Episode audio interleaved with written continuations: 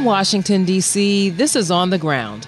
As nearly 90 Palestinians have been killed by Israeli forces or Jewish settlers since the start of this year, Palestinians living under apartheid in their homeland and throughout the diaspora celebrated Land Day on March 30th, including here in D.C. Right now, Palestinians are also undergoing extreme violence for wanting to pray in their mosque.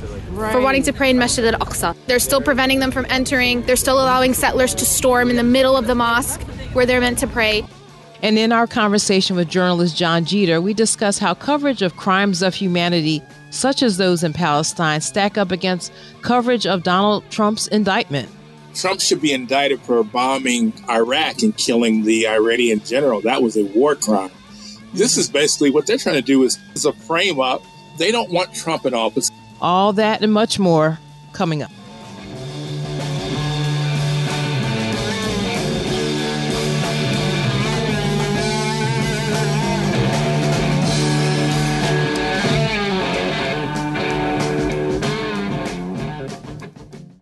Welcome to On the Ground, onthegroundshow.org, voices of resistance from the nation's capital. I'm Esther Iverem. A Manhattan grand jury voted to indict former President Donald Trump for his role in a payment to porn star Stormy Daniels during the 2016 election campaign. The New York Times broke the story on Thursday, citing five people with knowledge of the matter. Trump is the first ex president to face criminal charges. He is seeking the Republican presidential nomination for 2024, and this indictment or even a conviction in the case would not prevent him from running. More on the indictment later in the show. Another key legal decision this week is one that Supreme Court observers describe as a quote unquote huge blow to the rule of law. Seven of nine justices on the Supreme Court refused to consider the case of Steven Donziger, an environmental lawyer who won a $9.5 billion case against Chevron in the 1990s on behalf of Ecuadorian people whose community was destroyed by the corporation's illegal dumping of toxic waste in the Amazon. After Donziger won, Chevron charged that he had prevailed by fraudulent means, and then Donziger refused to turn over his confidential electronic devices as part of this new case. The U.S. Attorney for the Southern District of New York declined to prosecute Donziger for contempt of court, but then a corporate friendly judge appointed three private attorneys with connections to Chevron to continue the prosecution, as Donziger languished for years under house arrest and was even disbarred. The two justices dissenting in this Kafka-esque case were conservatives Neil Gorsuch and Brett Kavanaugh.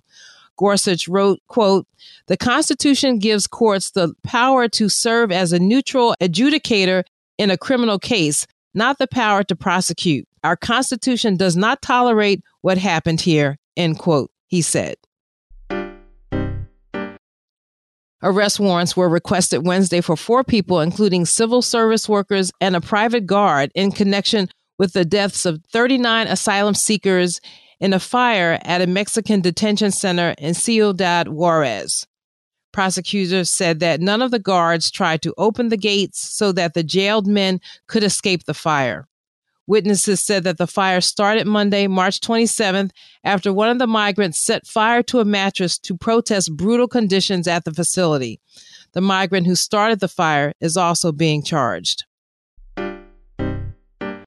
In his prepared testimony for a Senate Banking Committee hearing, the chair of the Federal Deposit Insurance Corporation, Martin Gruenberg, said that the 10 largest deposit accounts at Silicon Valley Bank held a combined $13.3 billion, well beyond the 250,000 typically covered by FDIC insurance.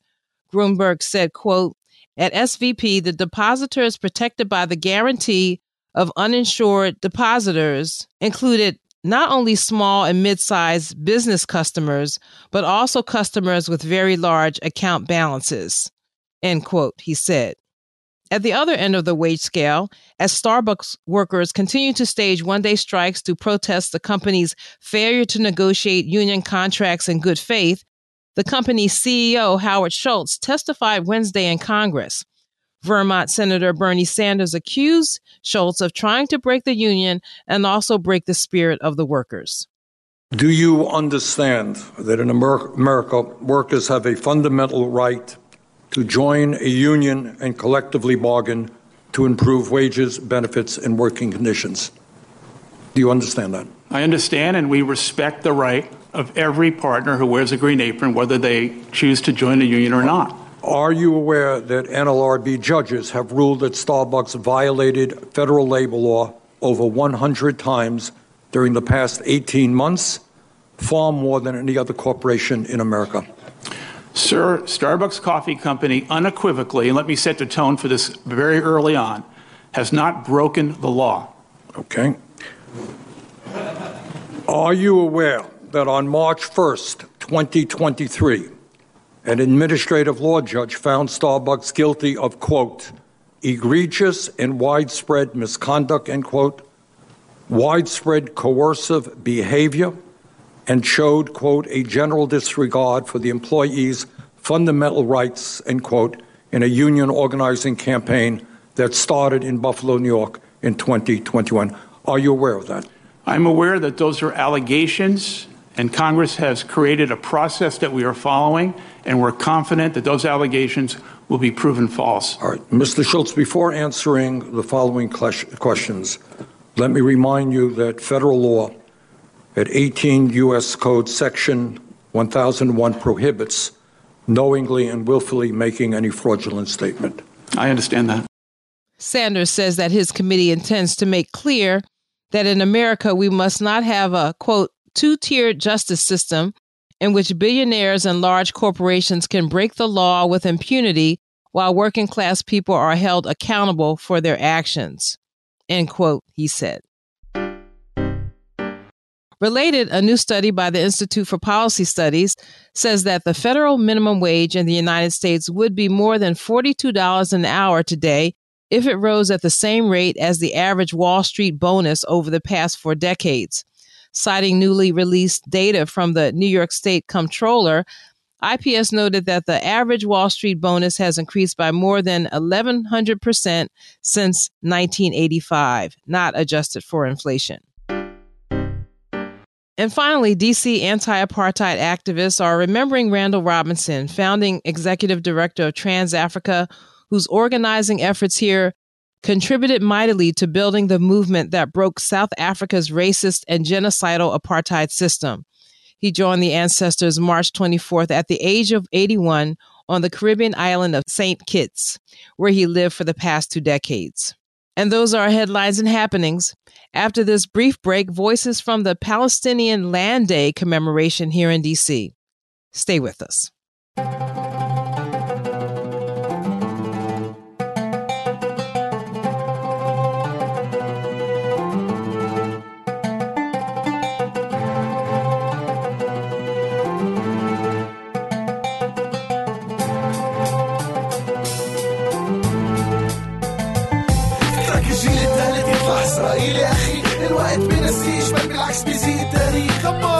تكون بتناس صمت كف بتناس شو حدود بدناش بتناس بتناس فكرك الجيل الثالث يطلع إسرائيلي أخي؟ الوقت بنسيش بل بالعكس بيزيد تاريخ. دمر اسكت وسكون بتناس صمت كف بدناش شو حدود بتناس بتناس بتناس جاي عمل خطاب راب واحكي على اللي راح.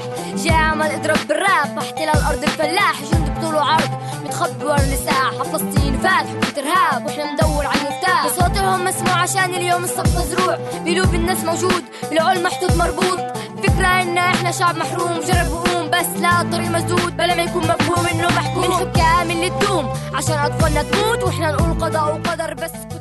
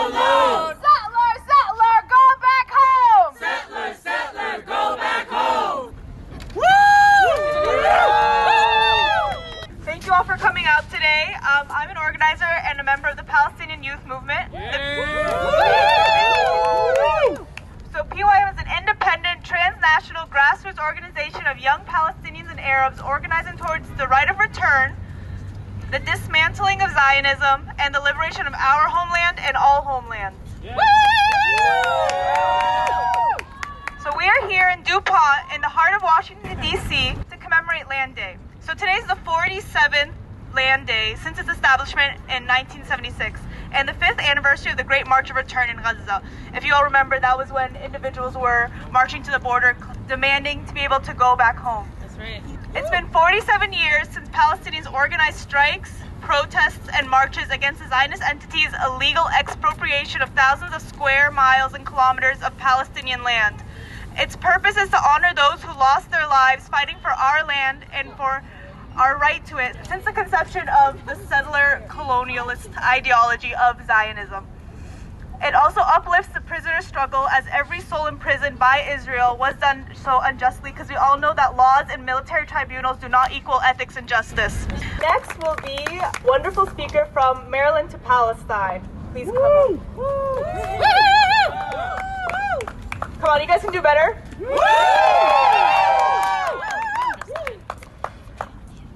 Can I get a free Palestine? Free Palestine! That's right, free Palestine. So today is Land Day. Today is the day in 1976 when Palestinians in the occupying entity, I don't like saying the name because it's not legitimate, That's right. but Palestinians living in that area rose up against the land confiscations that were to be taking place in occupied Palestine. They rose up. They stood up. They took a risk to stand up because they have full belief and conviction in their cause, in their people, and in their land. Palestinians everywhere embody the land within them. That's why our hattas have the nets of the fishermen in them. That's why they're sown just like our land is farmed. So a settler's never gonna know a love that an indigenous Palestinian will have to their land. They can never know. They can claim to know all they want, but they will never know because they know that the truth doesn't stand with them. They know that they are not legitimate holders to their land. We are. The Palestinian people are the rightful owners to their land, and this land day and every land day we must remember to rise up and stand strongly like the Palestinian people continue to do.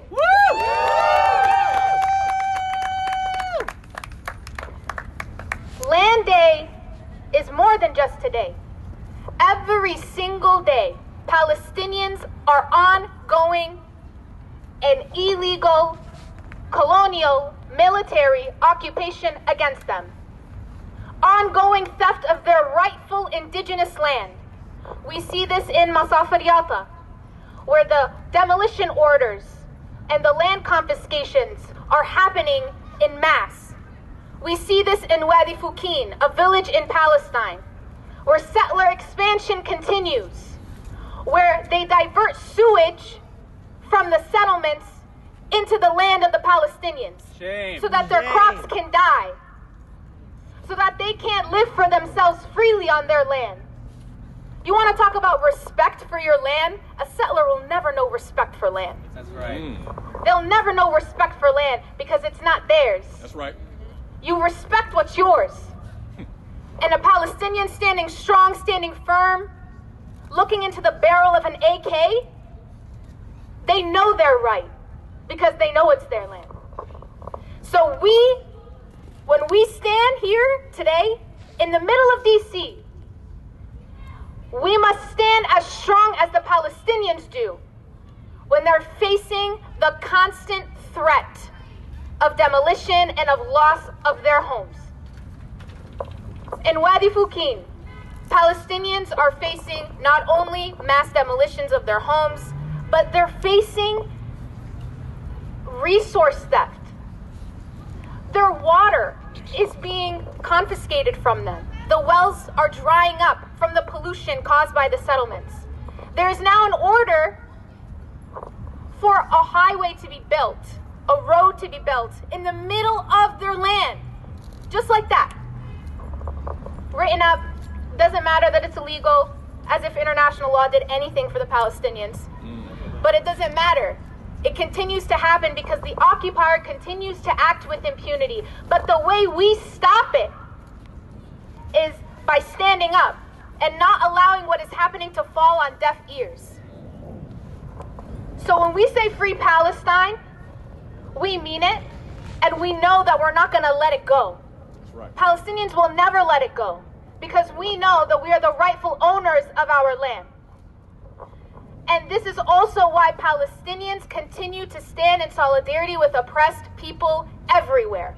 Because we know that this oppression knows no borders, mm-hmm. and we know that none of us are free without the freedom of the Palestinian people.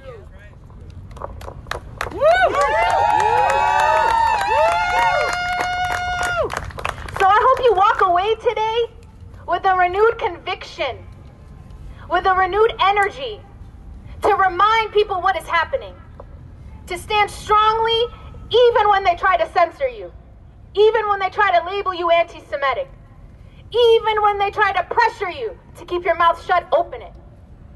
Wide. Because that is the way that we defeat the oppressor. That is the way that Palestine will be free.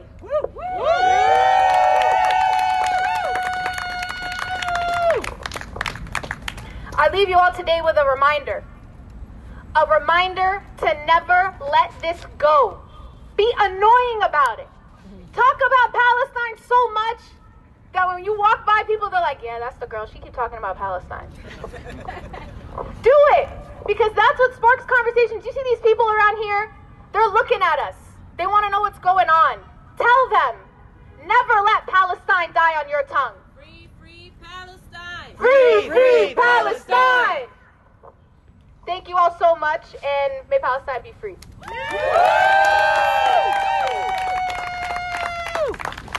Ameen. Within our lifetime, too. So thank you, Hannah, once again. Again, round of applause, please. I'll pretend like the applause is for me, but I know it's not. The next speaker will be from the Diaspora Palante Collective, so please give them a round of applause.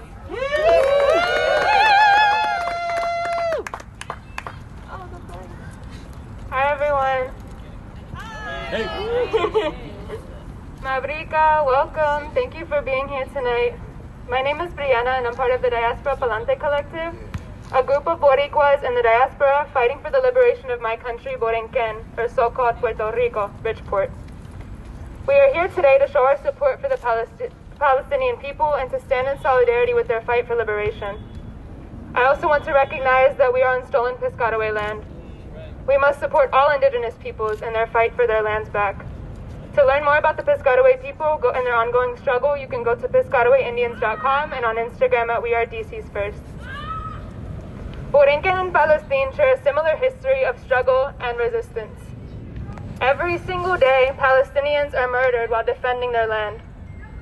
Thousands of Boricuas were tortured, imprisoned, and killed fighting for the liberation of our land. Why is land so important? Land is a connection to the earth, and it's a connection to our ancestors and to our culture. In 1898, the Treaty of Paris brought 300 years of Spanish genocide and enslavement of Taino and African people to an end when it transferred rule of Borinquen to the United States. To this day, Borinquen is a colonial outpost of the U.S. In 1948, the illegitimate settler state of Israel was created prior to decades of British occupying Palestine. Borinquen and Palestine are two examples of European empires transferring stolen indigenous lands to settler colonial nations. The same imperialist empire that destroys my country supports and arms Israelis to destroy Palestine.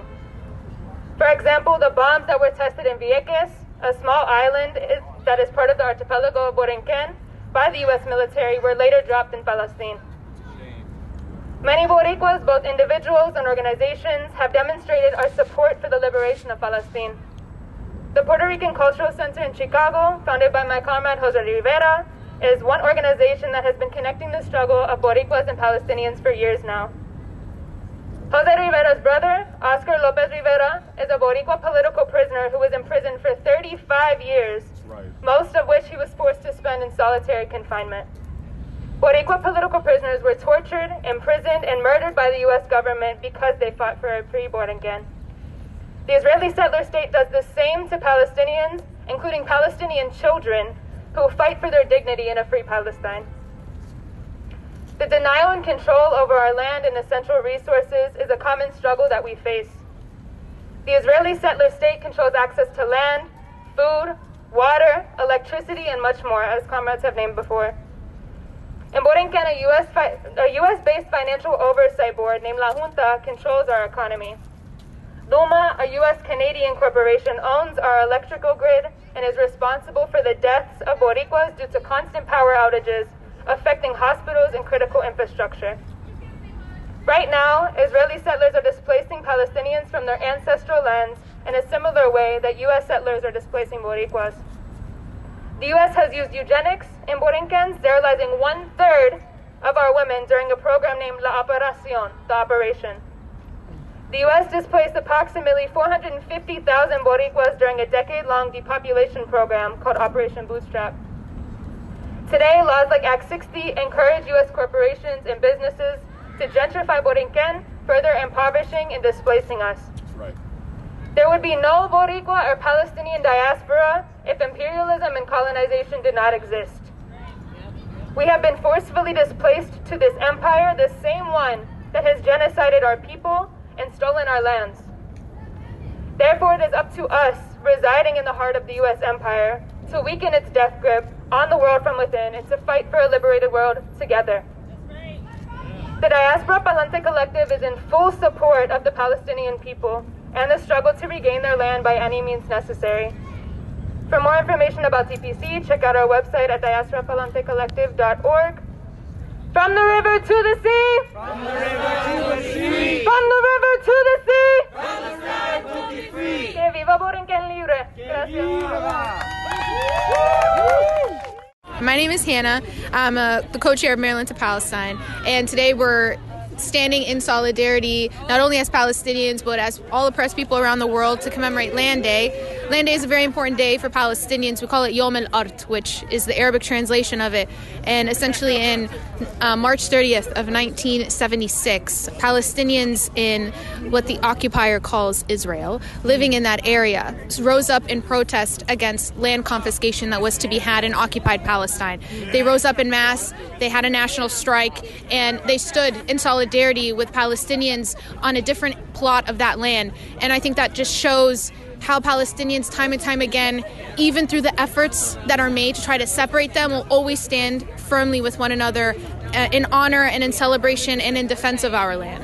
Now, this land day is happening when there continue to be these pogroms, really, these mass uh, attacks on towns uh, across Palestine. And so you mentioned a particular village, and I wanted you to tell me the name of that village and to explain to people what you were speaking about. Absolutely. So, the village of Wadi Fukin in Palestine is a small village outside of Jerusalem, and Palestinians in that village are experiencing confiscation of their land in mass. Right now, the Palestinians living there are under consistent threat of home demolition, and they're also under the consistent threat of land theft. There's settlements surrounding that area of land, and what the occupier has done is he has put all of the sewage from the settlements and turned it towards the land in Wadi Fukin. So not only are Palestinians experiencing the constant threat of land theft, they're also experiencing the constant threat of pollution and of the dissemination and the complete like terror, I guess, of having their land ruined Right. because of what the settler colonial state is doing. Right. And so what they're trying to do right now is to raise awareness about what is going on. And the latest order that came out in January was that about 50 acres of land was to be taken from Palestinians in Wadi Fukin, just like that.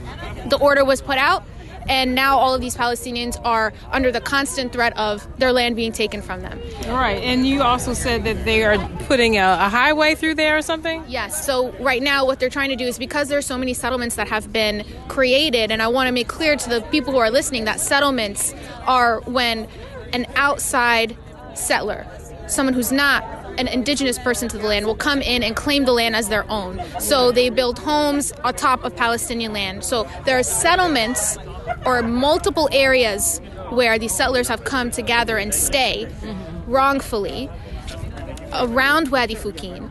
And because they're in different areas, they want to build a highway, a road in the middle of the village to connect the settlements. Okay. And so that's what Palestinians in Wadi Fukin right now are facing are, you know, the occupying soldiers coming in to try to build this new highway and road in the middle of their land. Right. Now, I know that there have been these attacks on Jenin. Uh, they also they refer to that as a refugee camp, right?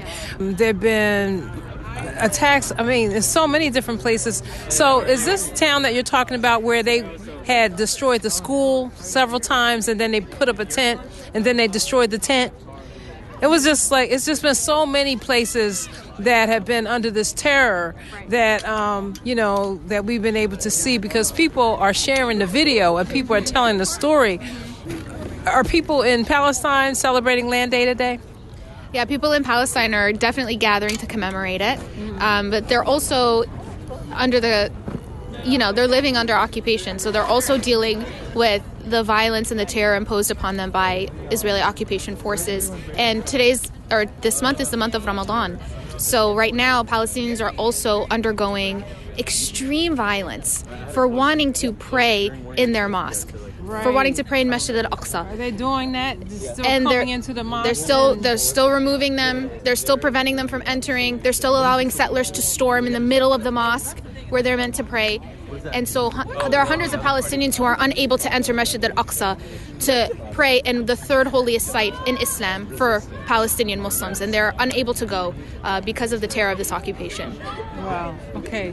So I keep, you know, thinking that, you know, there needs to be a just a mass movement around, you know, the BDS movement or whatever what Americans can do. I'm just not I mean, that seems to me the main thing that we can do is to have some type of boycott, divestment, and sanctions against an apartheid regime, just like we did against South Africa.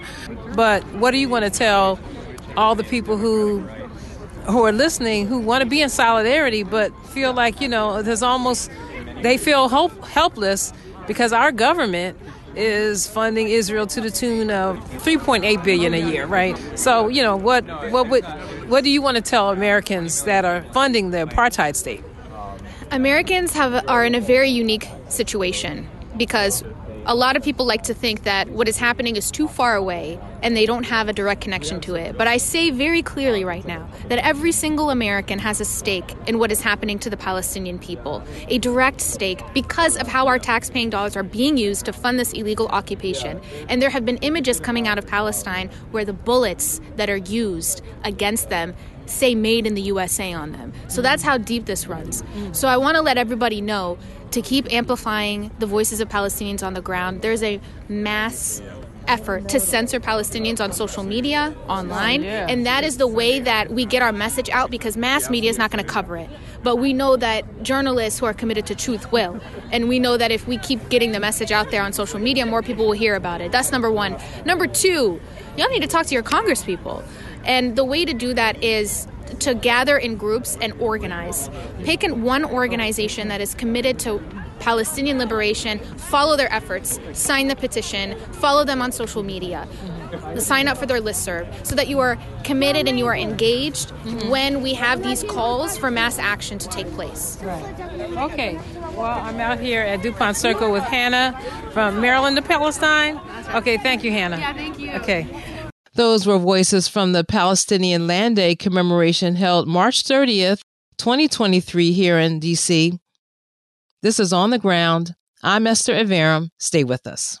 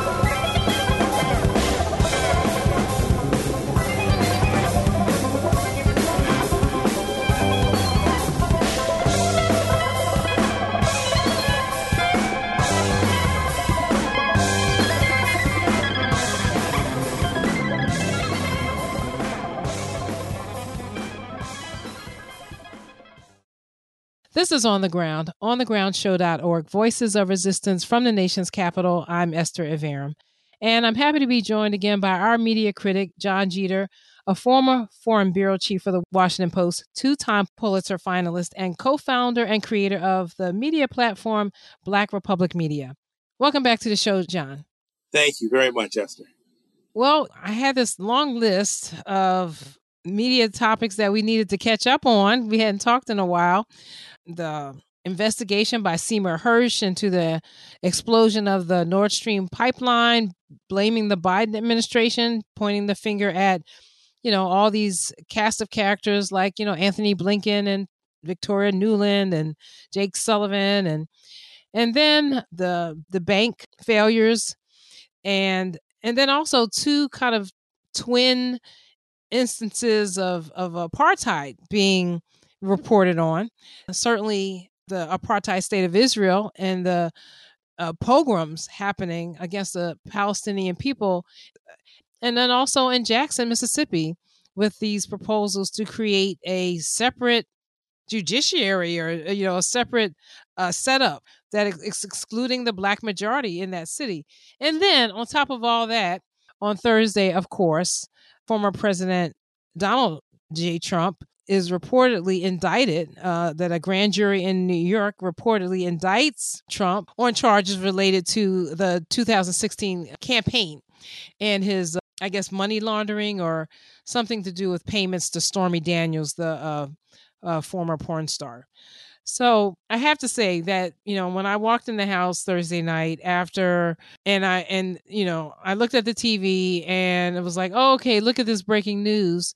And it's about the Trump indictment. I had just come from a Palestinian Land Day protest at Dupont Circle in Northwest DC where you had uh, Palestinian youth activists, or I just I should say activists, doing their Land Day protests. And this is a very important commemoration for the Palestinian people in terms of their land and the what has become, you know, just official policy of ethnic cleansing in Israel or in occupied Palestine. And uh, so I was I was out there uh, hearing those um, uh, comments, speeches, uh, chants, and everybody, you know, just really standing up for uh, free Palestine and all the issues related to it, right? Apartheid, right. colonialism, imperialism, right.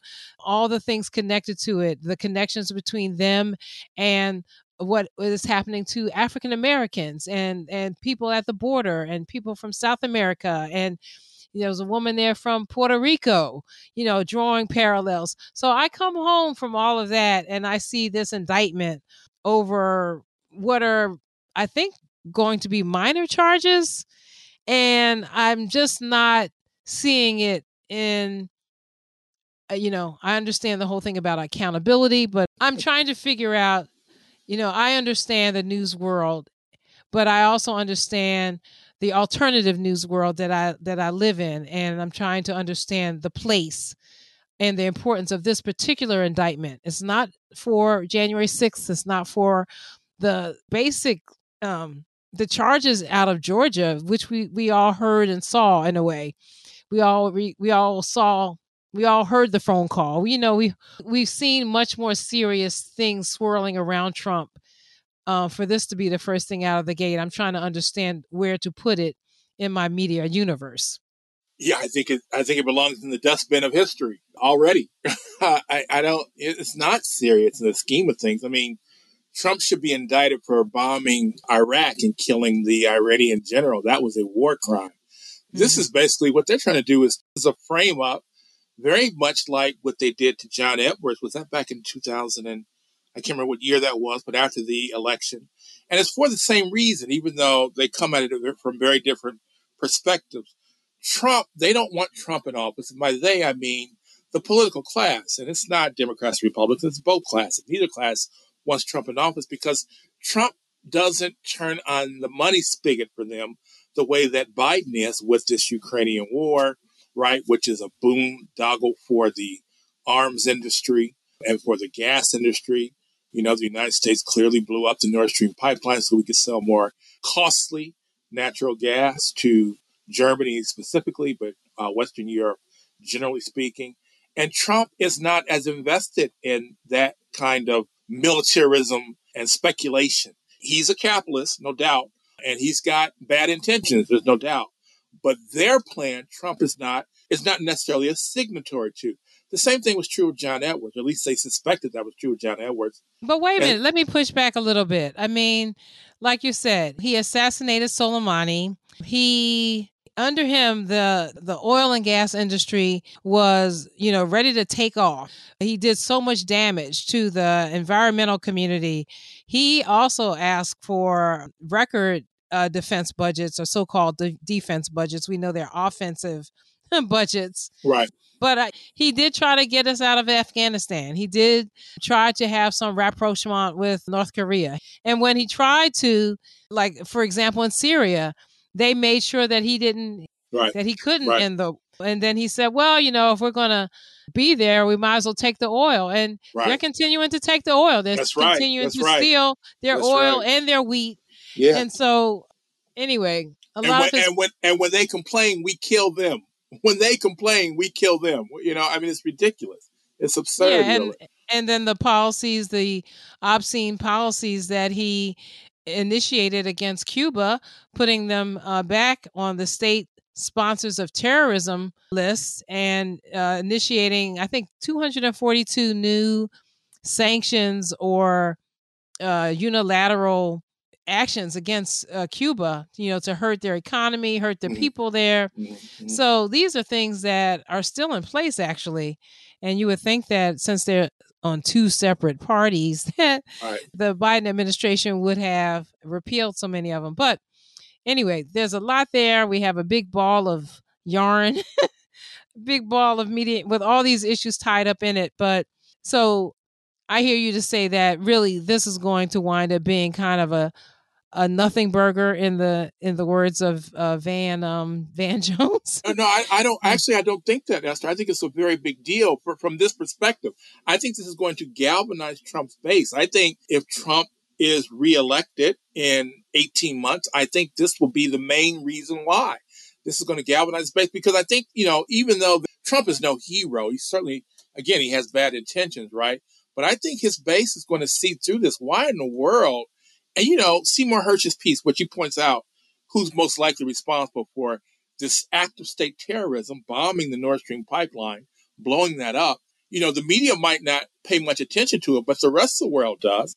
It will galvanize Trump's base. And Trump, you know, is, from what I understand, raising money off of this indictment, has been raising money off this indictment furiously for the last few weeks, right? And I just think the Democrats, but also the Republicans to a large extent, are tone deaf. They don't quite understand how strange they are from the daily lives of most Americans, be they Republicans or Democrats, black or white, men or women, uh, trans or cis, whatever the, the terminology is. I don't think they understand. And so you see, and you see this all over the West too, right? You see these people in Nashville, from what I saw, a very interracial crowd who stormed the Capitol, demanding gun control, uh, uh, you know, to stop the killings that we've we've seen. I think there's been like a hundred and something uh, just this year of shootings. This is ridiculous, and we don't have a democracy, right? It's it's it's the same in France, where you see millions of people out in the streets protesting uh, Macron's proposal, a law at this point to to raise the retirement age. Why is it the people demand one thing and get something very different? See, this is not a bipartisan. This is not a bipartisan issue or partisan issues. This is something that I think has to do with our democracy. And Trump, who is no hero, right? But they're making him a martyr to a group of people who are ill-informed, uneducated, racist, and selfish. And Trump is becoming their martyr, and the Democrats are helping him. Yeah. When you said this is not a democracy, it reminds me of the other really big story this week where you have the Supreme Court failing to take the case of Steven Donziger. To hear the case of Steven Donziger, which means that they are upholding the idea that this lower court judge could hire an attorney uh, to be the prosecutor to prosecute Donziger, and this attorney was actually affiliated with, if not employed by, the corporation Chevron that was his opposition that had brought these charges against him. So, what in the world? I mean, and it, it turns out that the, the conservative justices, Gorsuch and maybe even Thomas, were the ones that said, no, this does not fly. What happened here is not allowed under the Constitution. And the liberal justices uh, let it go. So, we have uh, Bernie Sanders grilling the CEO of Starbucks for basically for months now may, I hope it's not even years at this point, for stonewalling against yeah. the workers trying to form a union. They have voted for a union, and this corporation is allowed to flout the law, basic labor laws, to not enter into labor negotiations in good faith with the workers. And so, time and time again, you see that these uh, corporations, these yeah, it's really the corporations are allowed to flout the law and get away with it. And so for some people they they see this indictment or or of Trump is is being, you know, a little a little bit of justice to make a rich powerful person who's never had to pay the consequences face the music. Okay? Um I wish it was the Georgia case. I wish it was a case that seemed to be more substantial, but I have to say that.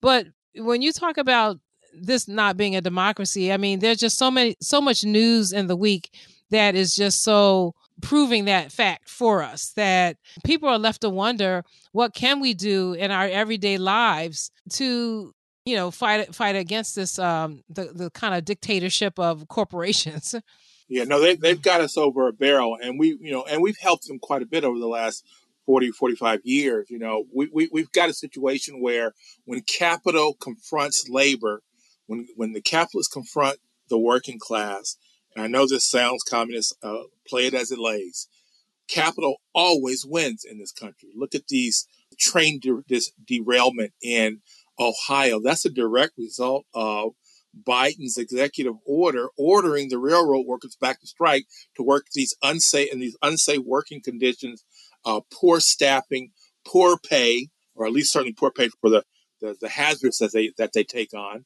This is fascism, right? I, you know, I don't know what the academics would call it, but it feels like fascism. Think about the banking industry, right? Think about the Federal Reserve, what they're doing right now. They are trying to, by their own words, right? They are trying to reduce wages in order to cut inflation. Wages didn't cause this inflation. What caused this inflation was pumping all this money into the, the economy, mostly into the pockets of the wealthy, the banks, uh, big corporations, because people didn't have enough buying power to keep the economy afloat. So this is fashion. This is what fascism looks like. Or at the very least, it will do until the real fascism gets here, right? It is certainly a collusion between the government, the state, and the and the corporations and we're feeling the effects the big problem though i would say the big issue for the united states different from what i think is true is the case in france even in the uk although they're very close to us i think in a lot of ways is that we don't have a functioning media to at least tell us this is what's going on uh, this is what's happening to us all they talk about is donald trump and i, I loathe donald trump with the best of them. i've never liked donald trump but I hate Joe Biden just as much. And Joe Biden is just as much of a fascist as Donald Trump is. But they won't tell you these things. They won't tell you, you know, why did they bail out uh, Silicon Valley Bank? Uh, what happened to capitalism? What happened to the free market? I thought, you know, if a, if a company fails, they're just supposed to fail. Why why is it that we let? And this bank, by the way, was most of the deposits were over two hundred fifty thousand dollars, meaning that they were the very rich tech industry, tech titans uh, and they were investing in these more risky gambits out in Silicon Valley, tech startups and things like that. What, what, why is there, were they too big to fail? Right. So, you know, we don't, we don't raise these questions in our media. They don't raise these questions. And so we're just, you know, I've not seen anyone discuss the Nord Stream pipeline. I mean, this is Seymour Hersh, who I, I would say, uh, far more than Bob Woodward, is the greatest journalism of his generation, the greatest investigative journalist of his generation. Why is no one at least interrogating his reportage, which shows very clearly that the United States is most likely responsible for blowing up the Nord Stream pipe? It's a very precarious situation. The worst I've ever seen in my 58 years. And one that almost can't end well, right, at this point. It just is a matter of how bad it's going to be. And I don't know I don't know the answer to that. Well, when it comes to reporting on anything related to the proxy war against Russia in Ukraine, uh, you can you can pretty much be assured that we are not getting the the true facts on the ground. You know, here in um, from Western corporate media. Um, but I wanted to uh, switch to uh, uh, Palestine, go back to that because of what you said about Joe Biden. Because, you know, we had several officials in the Biden administration go to Palestine uh, to stand side by side with this far right government of uh, Benjamin Netanyahu.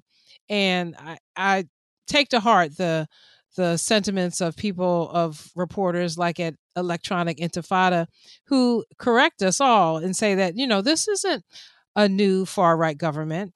The governments have always been this far right.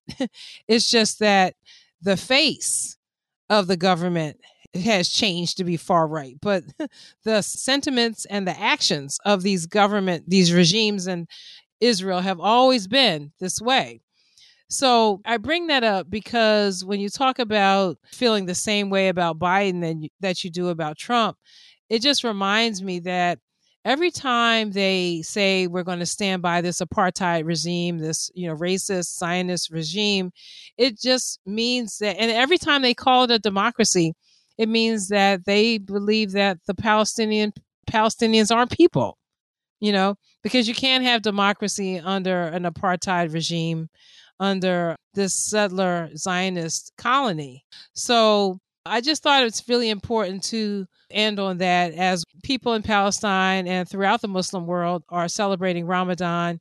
Yet uh, Israeli forces just murdered a Palestinian man. You know, here at the at the start of Ramadan, there have been at least 85 to 86 Palestinians killed by Israeli forces or these settlers who are being allowed to just go into villages and create chaos, these pogroms against Palestinians and destroy entire communities while the Israeli forces stand by. And if a Palestinian does fight back, they're the ones that are shot and killed and beaten.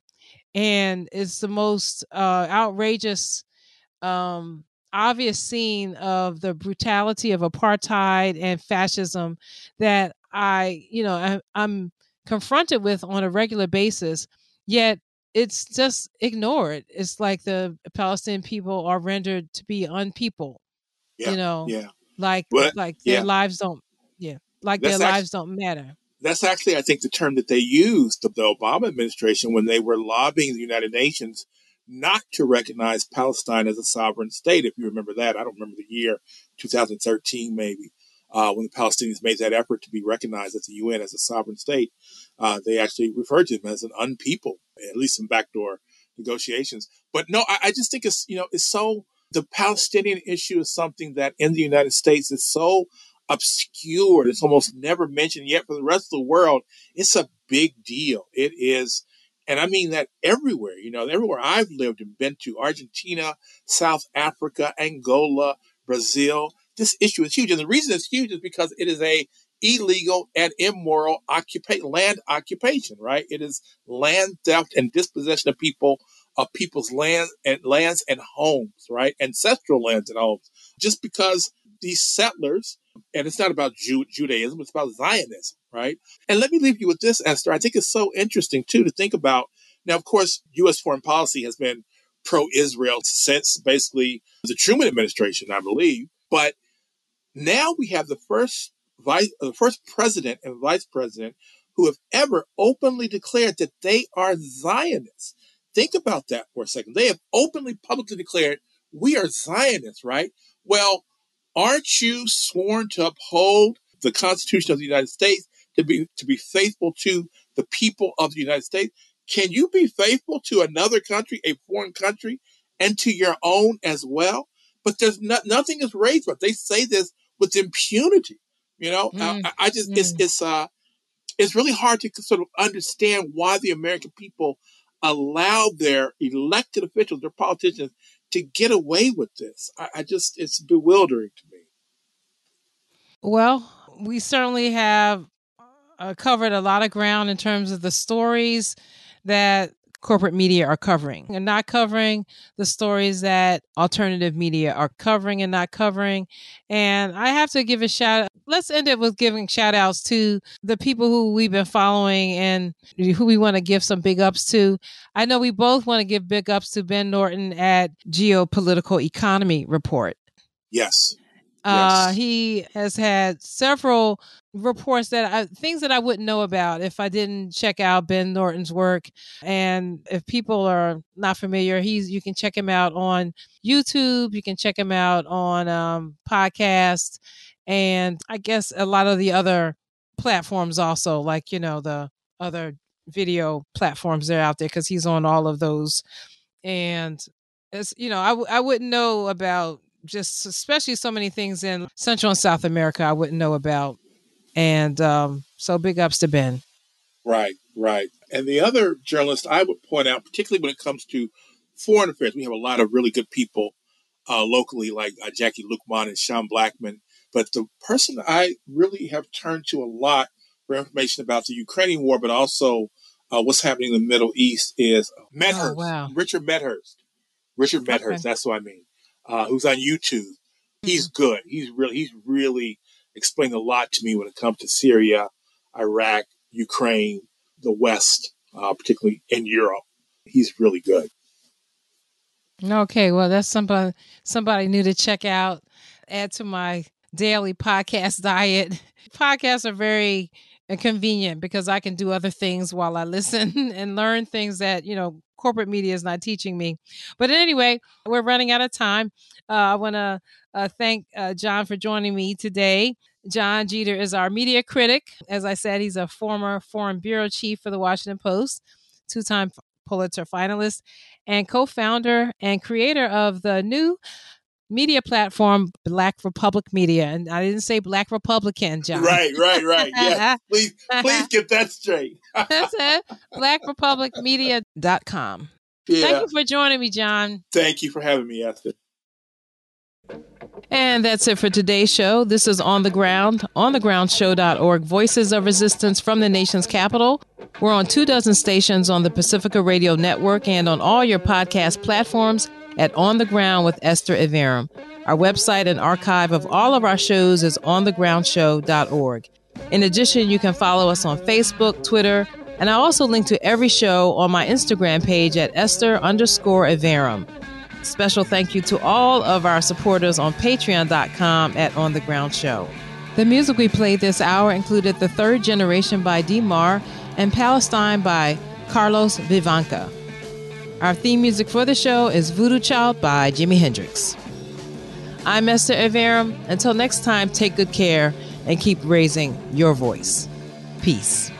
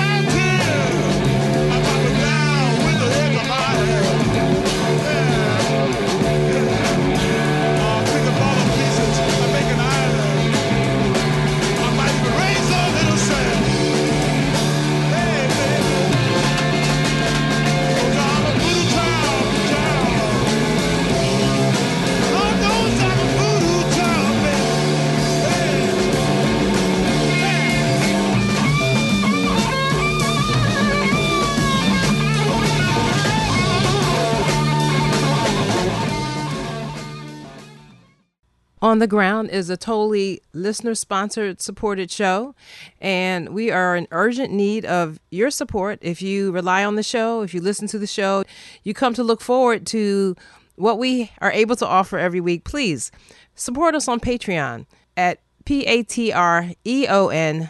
dot com forward slash on the ground show. And you can also give on our website through PayPal or other means if you want to send a check. all that information is there. But please, please support us. I want to thank our supporters on Patreon so much. And for those who are already supporting, if you can tell a friend who you know would love to sign up, we need the support. Patreon.com forward slash on the ground show or go to onthegroundshow.org. Thank you.